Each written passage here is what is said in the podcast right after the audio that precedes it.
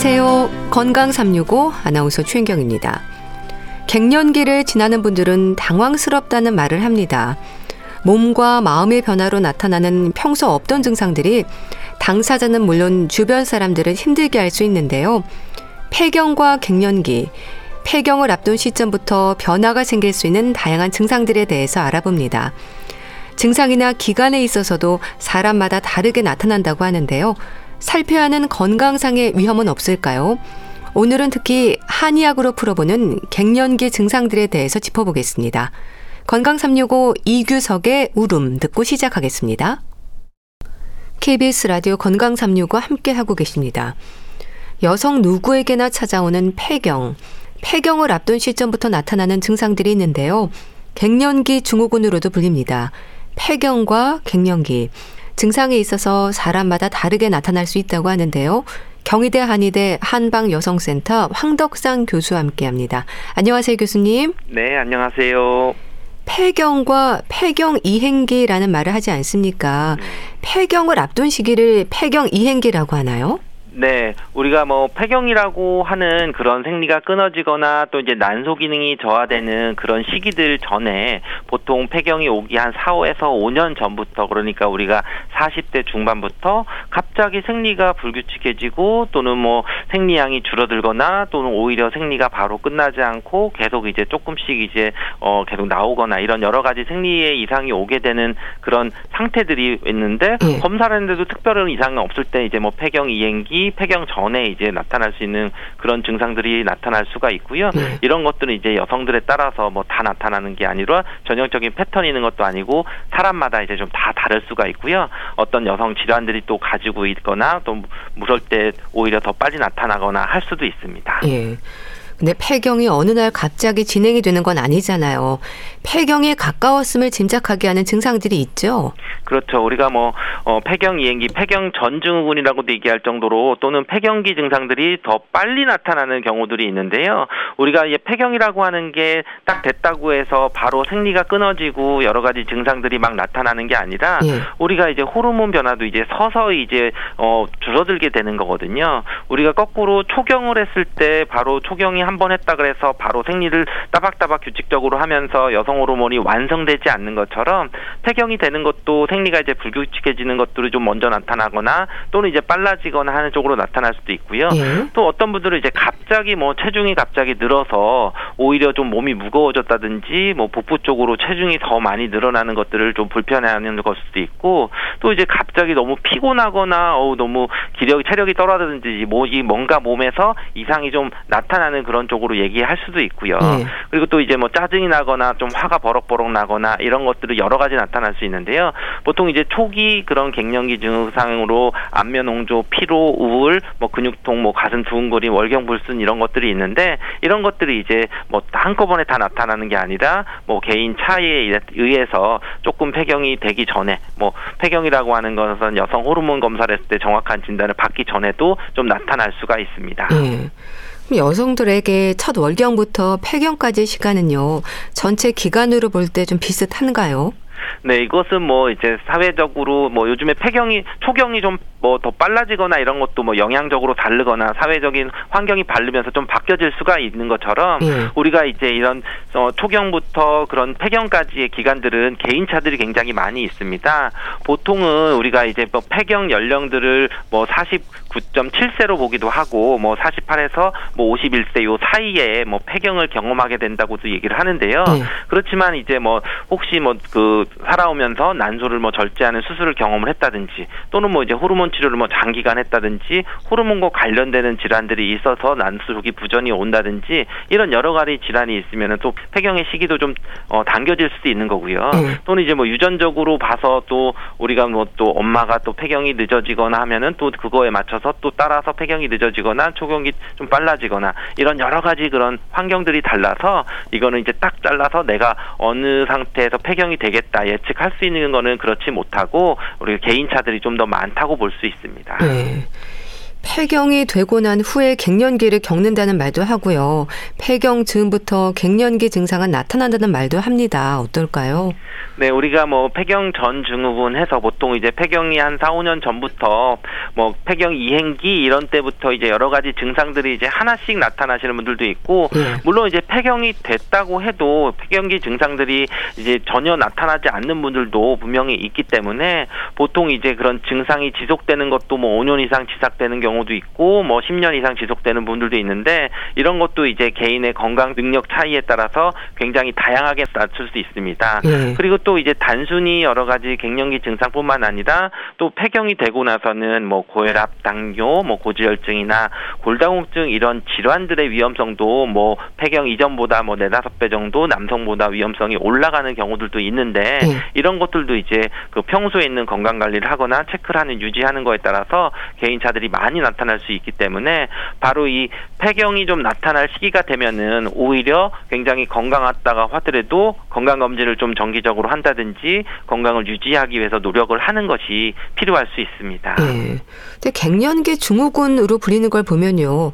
자체로 병은 아닌 거죠. 그렇죠. 우리가 증후군이라고 하는 것은 딱 어떤 한 가지 병으로 진단되는 게 아니라 여러 가지 증상들이 나타날 때 이런 것이 모여졌을 때 아 이런 증후군이라고도 얘기를 한다라고 볼 수 있습니다. 네. 결국 이제 갱년기 증상들은 이제 여러 가지 증상들을 나타나서 안면 홍조가 나타난다든지 뭐 통증이 나타나는지 또는 뭐 비뇨 생식기 쪽의 어떤 질환들이 나타날 수도 있는데 이런 것을 이제 병이라고 보는 것이 있고 좀 치료를 당장 해야 되는 것으로 또 볼 수 있지만 저는 이제 이 증상들이 나타 나타나면은 그거에 맞춰서 치료를 해야 되지만 이 폐경이 되는 것들에 대해서는 조금 다른 인식을 좀 가지시는 게 좋은데 예. 결국 이제 폐경이라고 하는 것이 여성 호르몬이 점점 줄어들면서 생기는 그런 현상이고 내가 노화 과정의 일정이기 때문에 만약에 내가 다른 일반적인 건강 관리를 잘하고 해서 폐경이 됐다고 하면은 크게 이것은 병리적인 변화는 아니고 생리적으로 하나의 지나갈 수 있는 그런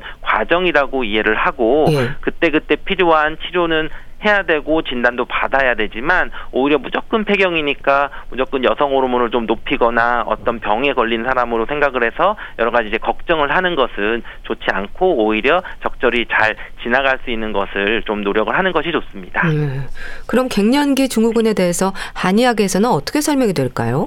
네, 한의학에서는 이제 갱년기 증후군을 우리가 일반적으로 폐경이다, 뭐 생리가 끝났다 이런 병리적인 것이 아니라 어떤 자연스럽게 생리적으로 과정들에 있어서 지나가는 그런 과정으로 볼 수 있습니다. 예. 그래서 이제 동의보감이나 한의학 서적에서 경폐라고 하는 것은 사실 이제 무월경에 해당하는 병에 대한 치료이고 어떻게 보면 이제 폐경에 해당하는 그런 여러 가지 증상들은 우리가 그런 질환적인 것보다는 오히려 건강하게 노화를 좀 방생하는 우리가 양생이라고 해서 장수 불로하는 그런 방법들에 비슷한 처방들이 많이 나오거든요. 어떤 면에서는 이건 한의학에서는 항 노화, 우리가 노화가 되지 않고 건강하게 사는 그런 상태를 유지해 주는 것이 이제 그런 갱년기 증후군과 좀 비슷하게 볼 수가 있습니다. 네. 결국은 이제 우리 몸에서 한의학에서는 기와 혈을 얘기하고 또는 이제 수분과 불 이런 쪽의 어떤 균형들 오장육부의 균형들을 맞추는 그런 상태인데 폐경기에 해당하는 여러 가지 증상들은 우리 몸에서 수분과 피가 마르고 오히려 열이 좀 많이 올라가서 음허 화동해지는 균형이 깨지는 상태로 보기 때문에 네. 그런 음허 화동 수분이 마르고 열이 많이 나는 그런 균형 불균형 상태가 바로 이런 갱년기 증상들이 여러 가지와 일치하기 때문에 한의학에서는 그 균형도를 맞춰주는 것이 오히려 이런 갱년기 증상들을 치료하는 그런 목표가 되고 그랬을 때 또 증상들이 좀 잘 지나갈 수 있는 비호르몬적인 요법 치료 방법을 쓰고 있습니다. 네. 뭐 이 갱년기에 나타나는 심리적인 변화도 있지만요. 몸으로도 여러 증상을 느낀다고 하던데요. 증상이 워낙 다양하죠. 그렇죠. 우리가 뭐 갱년기 증상의 초기에 나타나는 것은 또 이제 사회적으로 시간에 따라서 조금 느끼는 게 좀 다른 것 같습니다. 네. 예전에는 어떻게 보면 이제 갱년기가 되면은 화 병을 주로 생각하고 뭔가 억울하고 위로 좀 열이 나고 답 답답하고 이제 이런 쪽 두근거리고 이런 쪽이 되어 있다면은 또 최근에는 이제 그런 증상들보다도 오히려 이제 갑자기 살이 찌거나 뭐 복부 비만이 생기거나 이런 쪽으로도 좀 많이 불편한 것들을 나타날 수도 있고요. 네. 또는 이제 뭐 외형적으로 뭐 주름이 생긴다든지 뭐 탄력이 저하된다든지 이런 쪽으로도 올 수도 있고 또는 이제 비뇨생식기 쪽으로 뭐 질이 건조한다든지 또는 질염이 자꾸 생긴다든지 또는 뭐 방광염이나 요실 금 증상이 생기는 그런 여러 가지 증상들도 좀 나타날 수 있고요. 네. 또 이게 물론 지속이 되면서 심혈관 계통의 질환들 뭐 고혈압 당뇨, 고지혈증 이런 골다공증 이런 증상들이 심화되고 악화되는 그런 증상들이 나타나게 되는데요.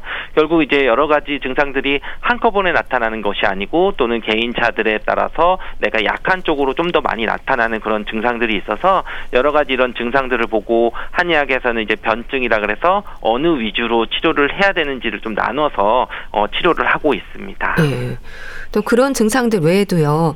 안면 홍조, 또 더웠다 추웠다는 발한 증상을 호소를 하십니다. 많은 분들이 이렇게 느끼는 데는 이유가 있는 걸까요? 그렇죠. 우리가 물론 이 여성 호르몬이 줄어들고 변화가 있으면서 이런 증상들이 나타나지만 이런 여성 호르몬의 변화가 있을 때 안면 홍조가 나타나거나 또는 더웠다 추웠다 이제 조열 증상이나 땀이 훅 올랐다가 이제 식으면서 또 이제 더 추워지고 하는 수족 냉증 증상 같은 것들이 나타나는데 예. 이런 것을 이제 현상적으로 얘기할 때 이제 혈관 운동성 증상이라고도 얘기를 하는데요. 결국 이제 혈관 운동성이 떨어지게 되는 거죠. 결국 이제 우리 몸에서 피가 돌고 혈관들이 부드러워야지 뭔가 더워졌으면은 바로 혈관이 확장해서 우리 체온을 식혀주고 피도 돌게 해줘야 되는데 그런 부분들이 뻣뻣해지기 때문에 얼굴이 피로 올라왔다가 내려가지 못하고 바로 이제 얼굴이 좀 붉어지고 좀 한동안 답답해지는 게 유지가 될 수도 있는 거고 네. 또 오히려 말초 쪽으로는 또 피가 잘 안 가니까 손발도 차고 뭐 시린 증상도 같이 나타날 수도 있고요. 또 이제 대표적으로 이런 것과 더불어서 혈관 운동성 증상 중에 근육 통증들이 또 많이 올 수가 있어서 뭐 우리가 50견 흔하게 생각하면 50견이 물론 동결견이라 그래서 뭐 석회화가 쌓이는 거지만 이렇게 관절 통증 증상도 이제 갱년기 증상에서 많이 나타날 수가 있거든요. 네. 바로 이제 여러 가지 이러한 혈관 운동성 증상으로 해석을 할 수 있습니다. 네. 뭐 그렇게 땀이 비 오듯 흐른다고 말하는 분들도 있던데요. 머리, 목 뒷부분으로 땀도 나고 열이 나면서 손발은 차다고 느끼는 경우도 많지 않나요? 그렇죠. 이제 많이 심하신 분들은 오히려 뭐 안면홍조 증상보다도 이제 땀이 나가지고 머리가 막 젖고 오히려 뭐 화장도 지워지고 하는 것 때문에 힘들어 하시는데 네. 결국 우리가 땀이 난다는 것은 우리 몸에서 이제 체온을 조절하거나 균형도를 맞추는 그런 능력들이 있어야 되는데 그런 것들이 이제 적절히 잘 이루어지지 못해서 나타나는 뭐 자율신경계통이 실조가 돼서 나는 특별한 스트레스를 안 받았는데도 갑자기 이제 뭐 긴장을 한다든지 뭐 식은땀이 나는 것들이 좀 땅구멍이 열린 것처럼 이제 그런 신경적인 신경적인 부분에 있어서도 갱년기 증상으로 좀 나타날 수도 있고요. 네. 또 이제 한의학에서는 이제 물과 불의 균형도가 깨졌다고 하는데 결국은 우리 몸에서 수분이 쫄아듣고 오히려 열이 좀 많이 조열이 되는 그런 마른 장작과 같은 쪽에 있어서 열이 금방 붙었다가 또 금방 식고 그러면서 오히려 물은 쫄아붙으니까 오히려 땀구멍은 열리고 자꾸 이제 기운이 좀 빠지는 그런 쪽의 증상들도 같이 나타나는 것으로 보고 있습니다. 네.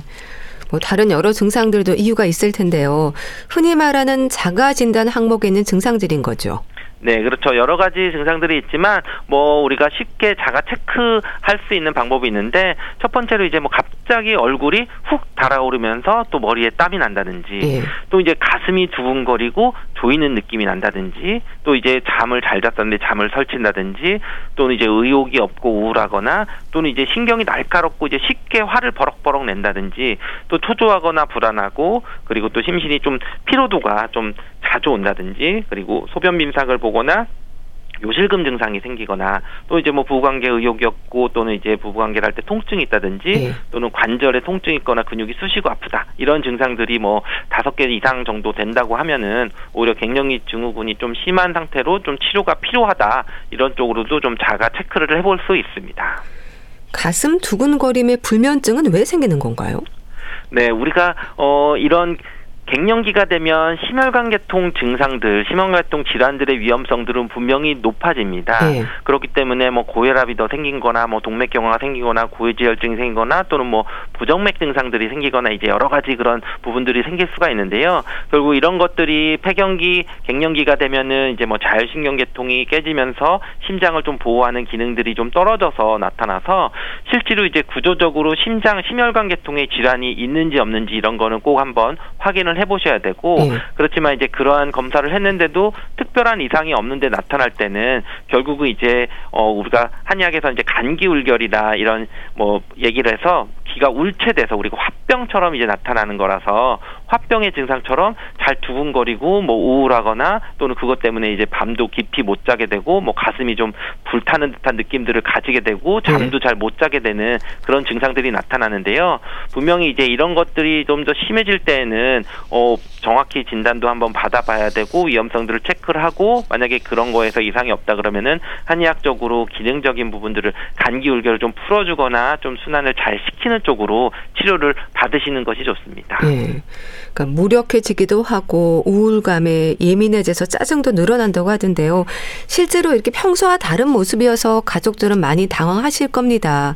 신경이 날카롭고 화를 잘 내는 증상도 기복이 있는 거죠. 그렇죠. 이제 가장 이제 가족들이 좀 당황하는 것은 이제 착하고 어떻게 보면 이제 좋은 엄마고 좋은 아내였는데 갑자기 어느 순간 이제 더 화를 막 버럭버럭 내든지 이제 그런 쪽으로 좀 나타날 수 있는데 예. 결국 이제 이런 것은 갱년기 증상은 신체적으로도 나타나지만 정서적으로 또는 심리적으로도 굉장히 여러 가지 변화들을 갖게 되는데 그랬을 때 이제 공통적으로 나타나는 것이 이제 상실감일 수도 있거든요. 음.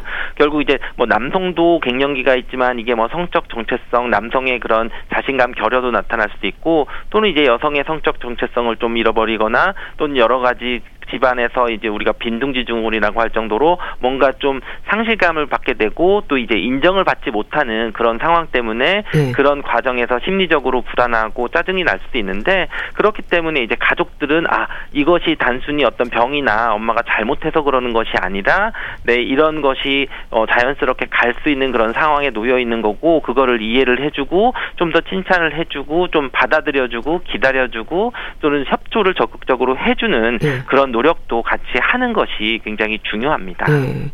뭐 피로감, 초조함과 같은 변화도 겪는 사람 입장에서는 힘들겠어요.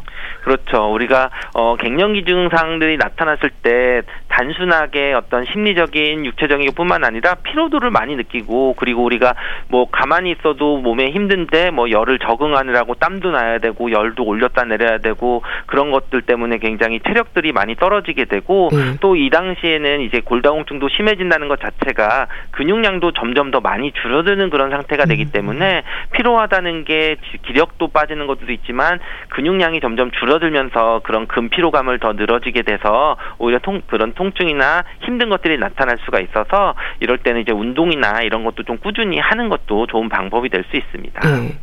근육통이나 배뇨 장애도 있을 수 있나요? 그렇죠. 우리가 안면홍조나 다른 증상보다 오히려 어떤 연구에서는 어, 우리나라 여성들에게 있어서 근육통 증상들이 더 많이 나타난다고도 얘기를 하는데요. 네. 결국 이제 우리 갱년기 증상들을 한마디로 얘기하면 혈관 운동성 증상, 결국 혈관이 잘 운동되지 않고 뻣뻣한 건데 그랬을 때 가장 이제 영향을 받는 게 혈관과 세트가 근육으로도 볼 수 있거든요. 그래서 우리가 오십견이다 뭐 이런 얘기를 할 정도로 뭐 어깨가 아프거나 또는 이제 돌아가면서 아프거나 모든 허리도 아프거나 이런 것들이 나타날 수도 있고 또 우리 몸에서 있는 여성 호르몬이 영향을 받으면서 비뇨 생식기 쪽으로 나타날 수 있는 외음부나 질 쪽이나 또는 이제 뭐 요도나 이런 부분들에 있어서도 사실 다 근육이거든요. 네. 결국 이런 부분들이 위축되거나 어떤 좀 건조해지거나 하면서 나타나는 통증도 있을 수도 있고 그로 인해서 자꾸 방광염이 생기는데 계속 반복을 하고 치료를 해서 했지만 또 지나면은 자꾸 반복됐을 때는 우리가 면역력이 저하 됐다고도 얘기를 하지만 네. 어떤 이런 갱년기 증상이 왔을 때 같이 나서는 오히려 이전 여러 가지 그런 어 수분에 해당하는 거, 화에 해당하는 거를 조절을 하고 면역력을 키우는 치료를 같이 해야 이런 만성적으로 반복되는 그런 방광염이라든지 질염들의 그런 증상도 완화시킬 수가 있습니다. 네.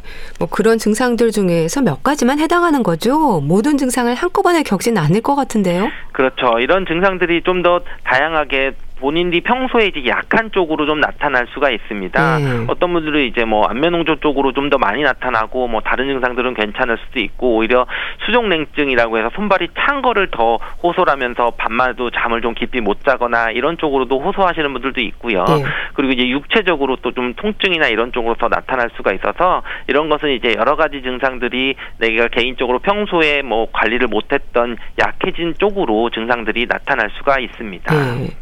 이 갱년기 증후군을 겪는 분들이 아주 많다고 들었습니다. 기간도 긴가요?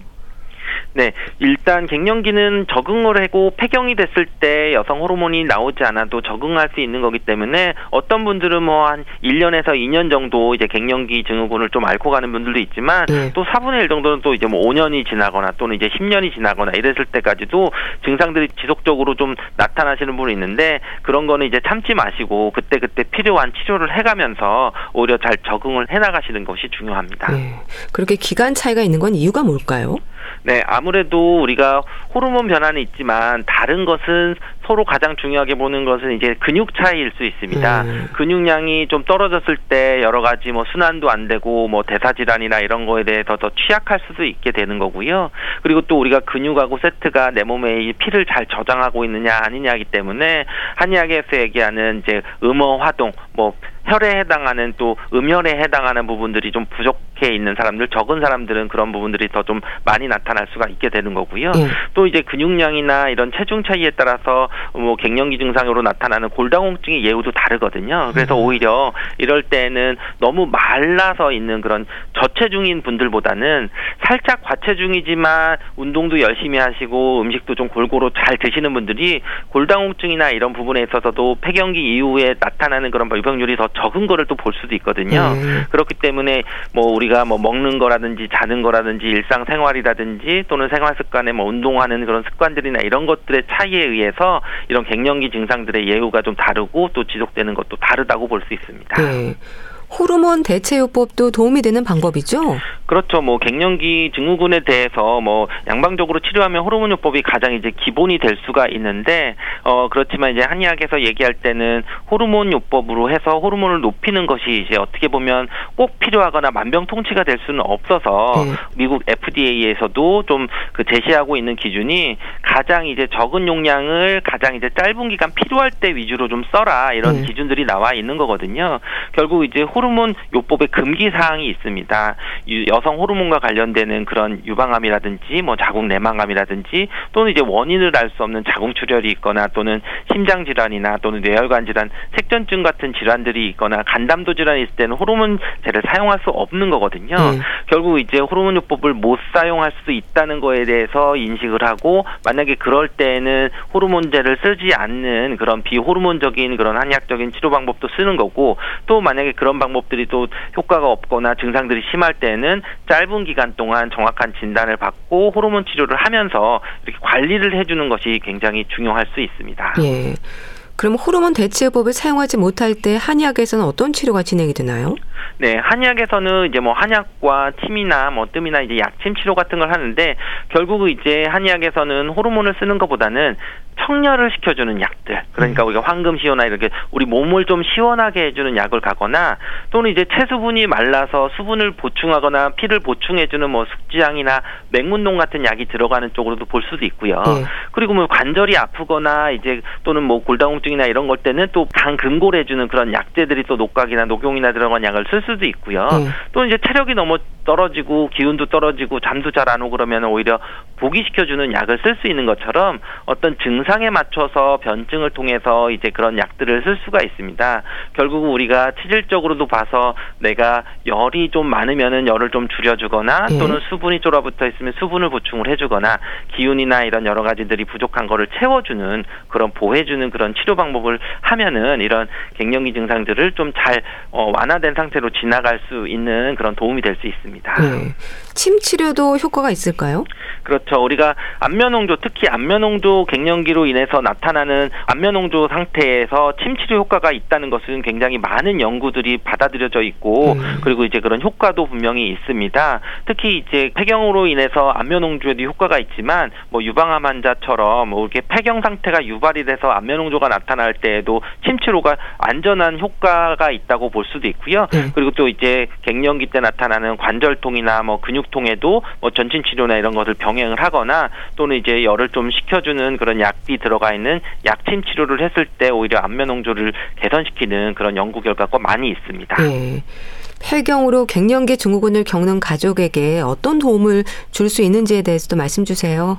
네, 아무래도 우리가 갱년기라는 것은 어 여성이 엄마가 건강해야 집안이 모두 행복할 수도 있고 그리고 이 시기는 잘 지나가면은 오히려 더 건강한 그런 가족들이 될 수 있기 때문에 네. 이 시기는 좀 이해를 해주고 기다려주고 그리고 협조를 해주고 했을 때 모두 가족들이 행복하게 잘 지나갈 수 있는 시기가 될 수 있습니다. 네. 갱년기 증후군에 대해서 말씀드렸는데요. 경희대 한의대 한방여성센터 황덕상 교수와 함께했습니다. 말씀 감사합니다. 감사합니다. KBS 라디오 건강 365 함께 하고 계신데요. 하춘화의 나이야 가라 듣고 다시 오겠습니다.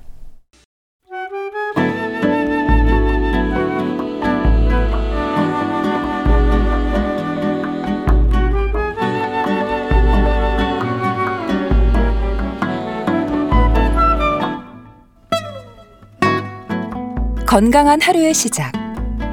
KBS 라디오 건강 365 최윤경 아나운서의 진행입니다. KBS 라디오 건강 365 함께 하고 계십니다. 주말의 건강책 정보. 오늘은 어떤 책을 소개해 주실까요? 북컬럼니스트 홍순철 씨 연결합니다. 안녕하세요. 네, 안녕하세요. 오늘 소개해 주실 책은 제목이 70세 정답이네요. 무슨 얘기일까요? 80세가 넘으면 건강검진은 받지 않는 편이 좋다. 암은 절제하지 않는 편이 낫다. 먹고 싶은 음식은 먹어도 된다. 술도 마셔도 된다. 이게 무슨 소리야? 아마 타박이라도 아, 할 법한 그런 분들이 계실 것 같은데요. 근데 이런 주장을 한 분이 계십니다. 놀랍게도 네. 30여 년 동안 노인 정신의학 분야에 종사하면서 최고 권위를 자랑했던 일본의 노인 정신의학 그리고 임상심리학 전문의 바로 와다 시테키의 주장인데요. 2022년 5월 달에 세계 최고 장수 국가인 일본에서 발간된 한 권의 책이 예. 선풍적인 인기를 얻었습니다. 당시에 뭐 종합 베스트셀러 1위에 올라가면서 화제를 모았고 지금까지도 시니어 세대의 필독서로 자리를 잡았는데요. 음. 그 책이 바로 80세의 벽이라는 음. 책이거든요. 그 책을 쓴 와다 시데키가 건강하게 오래 살아야 한다라는 이 강박이 예? 80세를 넘기지 못하게 하는 벽이 된다라는 주장을 했었거든요. 그러니까 예를 들자면 많은 사람이 두려워하는 암에 대해서도 오히려 지나친 강박이 건강을 해칠 수 있다. 이런 주장을 해서 인기를 끌었었습니다. 네. 건강 관리의 중요성을 넘어서 건강하게 오래 살아야 한다라는 강박관념이요. 오히려 80세의 벽을 높인다. 알 것도 같고 모를 것도 같네요. 80세가 넘으면 누구나 몸속에 암이 있는데 예. 사실 이걸 모르고 사는 사람들도 제법 많이 있다고 합니다. 저자인 와다 시데키가 오랫동안 근무했던 일본의 요쿠 후카이 병원은 노인 전문 병원인데요. 이곳에서는 해마다 약 100명가량의 유해를 해부하고 연구하는 작업을 한다고 그래요.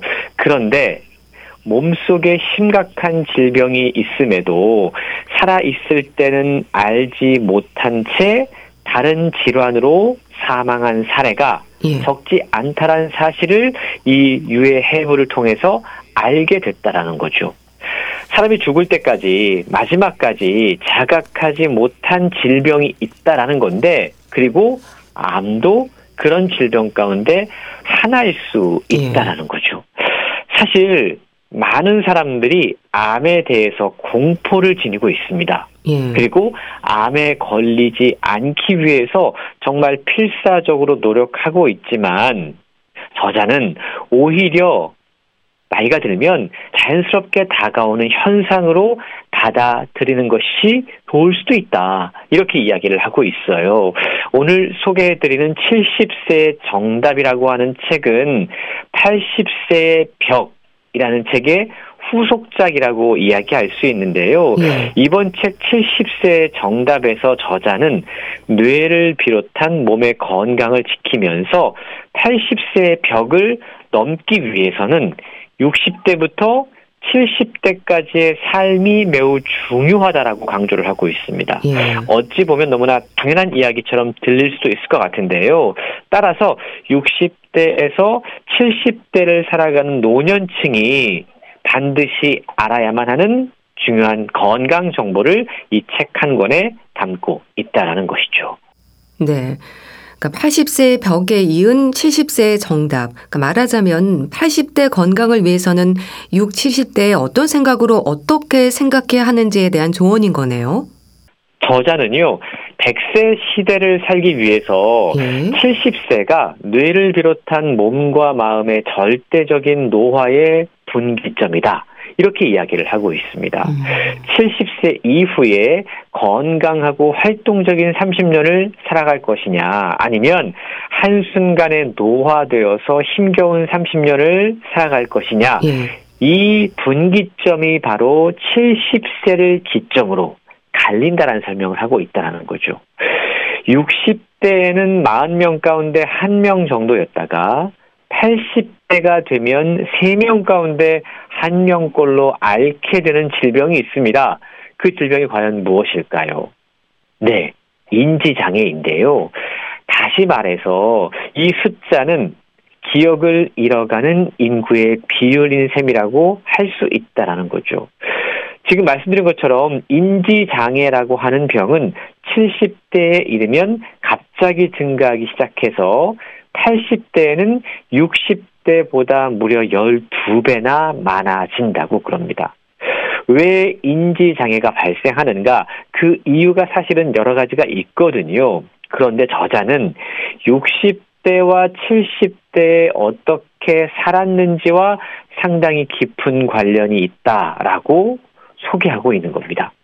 60대와 70대에 열심히 일하고 배우면서 뇌 운동을 게을리하지 않는 삶의 방식을 유지한다면 80대 때 인지 장애를 앓을 확률이 낮아질 수 있다는 겁니다. 최근요, 지금까지의 생활 습관을 조금만 달리하면 70세 이후의 인생 최고의 30년을 맞이할 수 있다. 라고 이야기를 하면서 노화를 늦출 수 있는 결정적인 생활 습관 60가지를 소개하고 있습니다.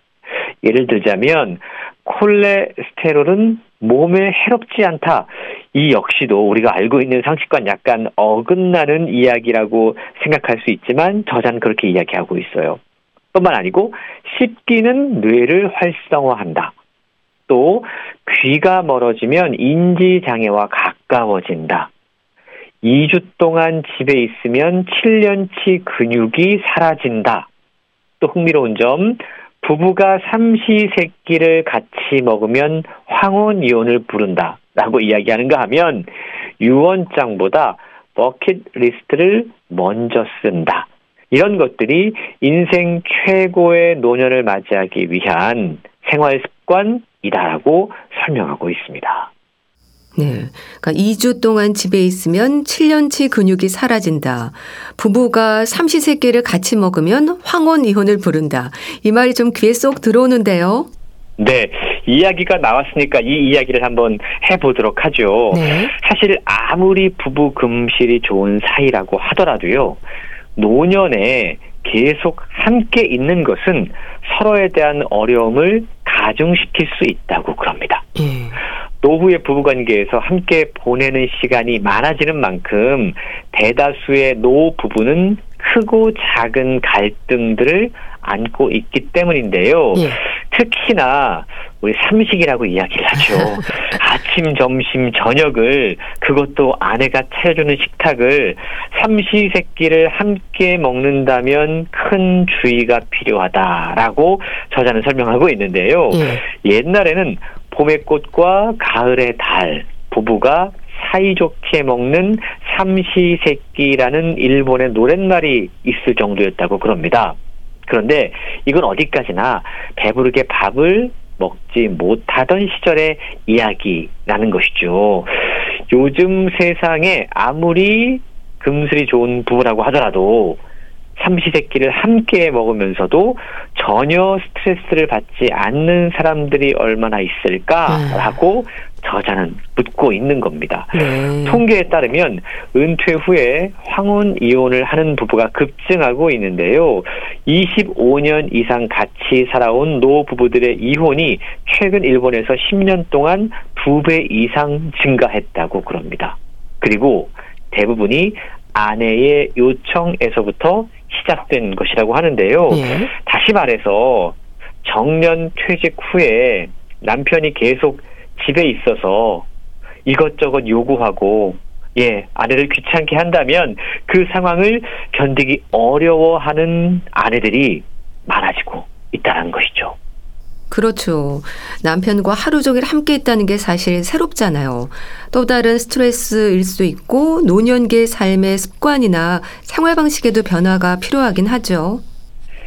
잘못된 건강 상식을 바탕으로 불필요한 절제를 생활하는 사람 그리고 정년이 곧 은퇴라고 여기면서 인생의 무한한 가능성을 차단하는 사람 예. 또 간단히 해소할 수도 있는 스트레스를 껴안은 채 어두운 인생을 사는 사람 최근요 이런 분들이 모두 아까운 노년을 낭비하고 있는 사람들이다라고 지적하고 있습니다. 예. 저자는 건강한 노년을 위해서 필요한 가장 기본적인 마음가짐이요. 할 수 없는 일을 한탄하지 말고 할 수 있는 일을 찾아 즐기는 것이다. 이렇게 설명하고 있습니다. 네. 나이가 많아서 불가능하다고 생각하지 말고 지금 내가 할 수 있는 일들을 한번 찾아서 해보자 그런 사고 방식이 필요하다라는 거죠. 예. 이것이 바로 저자가 30년 동안 노인 정신 의학 전문의로서 무려 6천 명의 환자들을 만나고 얻어낸 70세 이후를 살아가는 삶의 정답인데요. 저자 역시 우리와 비슷한 생각을 했다고 그럽니다. 젊었을 때는 누가 그런 생각 하잖아요. 나이가 들고 60대가 되면 아, 내가 갖고 있는 여러 가지 일 가운데 몇 개는 좀 내려놓고 음. 저자의 경우에도 대학 교수 같은 거 좀 내려놓고 업무의 강도를 좀 낮춰서 좀 유연하게 살자 이렇게 젊을 때 생각했다고 그래요. 예. 그런데 막상 저자가 환갑을 맞이하고 나니까 아 내가 할 수 있는 게 아직 더 많은데 아직体力도 되는데 할 수 있을 때까지 한 번 더 달려보자 이런 마음으로 바뀌었다고 그러고요. 네. 또 나중에 노인 정신과 의사의 관점으로 몸과 마음의 상태를 진단을 해보니까 자기의 자신이 아직 인생의 크기를 줄일 때가 아니다라고 판단했다고 그럽니다. 그런데 우리는 몇 가지 편견들이 있어요. 60세가 되면 뭐를 해야 되고 70대가 되면 뭐를 해야 되고 80대가 되면 뭐를 해야 되고 하지만 최근이요. 그건 잘못된 생각이다. 음. 개인차가 있다라고 설명을 합니다. 예. 자신의 건강 상태는 자기 자신이 가장 잘 알고 있기 때문에 그것에 맞게 생활하는 것이 정답이다라고 설명하고 있습니다. 네. 100세 시대를 살다 보니까 요즘 노년 세대에서 건강에 관심이 정말 많거든요. 그러다 보니까 잘못된 정보에 휘둘리는 경우도 많은 것 같습니다. 저자 역시 노년 건강에 대해서도 잘못 알려진 건강 상식들이 많이 있다라고 경고하고 있는데요. 예. 가장 대표적인 것이 바로 콜레스테롤에 대한 오해입니다. 저자는 노년들을 대상으로 강연을 할 때마다 고령자일수록 고기를 많이 드셔야 됩니다. 이렇게 강조한다고 그래요. 음. 그런데 이런 이야기를 하면 아니 내가 지금까지 알던 정보와는 다른데요. 어, 나는 콜레스테롤 수치가 걱정돼서 고기를 많이 먹으면 안 된다고 이야기를 들었어요. 라는 답변을 한다고 그래요. 예. 저자는 콜레스테롤이 몸에 해롭다라는 말은 가짜 뉴스다. 라고까지 이야기를 하고 있는데요. 예. 오히려 노후에 건강하게 지내기 위해서는 콜레스테롤이 반드시 필요하다라고 강조합니다. 애초에 이 콜레스테롤은 인간을 포함한 동물의 몸을 구성하는 지방의 일종인데요. 성 호르몬과 세포막의 재료이기도 합니다. 이게 생명체에게 있어서는 너무나 중요한 성분인데요. 뿐만 아니고 뇌에서 세로토닌을 운반하는 중요한 역할을 맡고 있는 게 바로 이 콜레스테롤입니다. 네. 세로토닌 그러면 뇌 신경 세포들 사이에서 여러 자극이나 감정을 전달하는 호르몬 신경 전달 물질 가운데 하나인데요. 우리가 보통 뭐 신경 전달 물질 그러면 뭐 도파민, 아드레날린 이런 것들을 떠올릴 수 있지만 사실은 세로토닌이 예, 신경 전달 물질의 분비량을 조절하는 일종의 지휘관 역할까지 한다고 그럽니다. 예. 상당히 중요하다는 거죠. 네. 신경 전달 물질, 호르몬은 사실은 인간의 마음을 조종하는 상당히 중요한 역할을 하게 되는데요. 그런데 이 콜레스테롤이 세로토닌을 운반해주는 일종의 통로이자 물질이라는 거죠. 그러다 보니까 콜레스테롤이 이 수치가 높은 사람일수록 우울증에 걸릴 확률이 낮고 또 우울증에 걸리더라도 빨리 나을 수 있다라고 설명하고 있습니다. 그렇죠. 콜레스테롤이 우리 몸에 꼭 필요한 부분이죠. 다만 나쁜 콜레스테롤에 대한 관리와 조절은 필요하고 채식이 답이 아니라 고기를 비롯해서 골고루 드셔야 하겠죠. 앞에서 뇌 활성화에 대한 얘기도 주셨는데 뇌 건강 또 인지 능력에 대한 관심도 높죠. 과학적으로 밝혀진 바에 따르면요. 기억력은 뇌 기능상 75세 정도까지는 떨어지지 않는다고 그럽니다. 상당히 네. 놀라운 또 과학적인 발견인데요. 오히려 급격히 떨어지는 쪽이 기억력이 아니라 기억하려는 의지라고 그럽니다. 음. 사실 우리가 이걸 기억해야 되는데요. 네. 책에 보면 미국 터프트 대학의 아이아나 토마스 박사 그룹이 실시한 흥미로운 실험이 하나 소개가 되고 있습니다. 18세에서 22세의 청년층과 60세에서 74세의 노년층을 64명씩 모아서 단어를 외우게 했다고 그래요.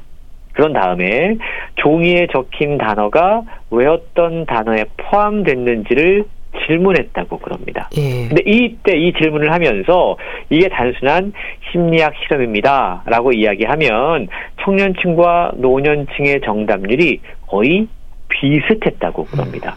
그런데 시험을 보기 전에 어, 보통 이렇게 질문하면 고령자의 정답률이 떨어집니다. 라고 일종의 편견 같은 것들을 심어주면 네. 실제로 노년층들의 정답률이 큰 폭으로 낮아졌다라는 겁니다. 아, 그러니까 다시 말해서 평범한 상황에서는 청년층과 노년층의 기억력에는 큰 차이가 없더라는 거죠. 그런데 나이 든 사람의 기억력이 더 나쁘다 라는 선입견을 심어주면 노년층의 의욕이 떨어지면서 기억력까지 저하될 수 있다라는 겁니다. 예. 기억하려는 의지 이것이 떨어지면 실제로 기억력까지 감퇴될 수 있다라는 말인데요.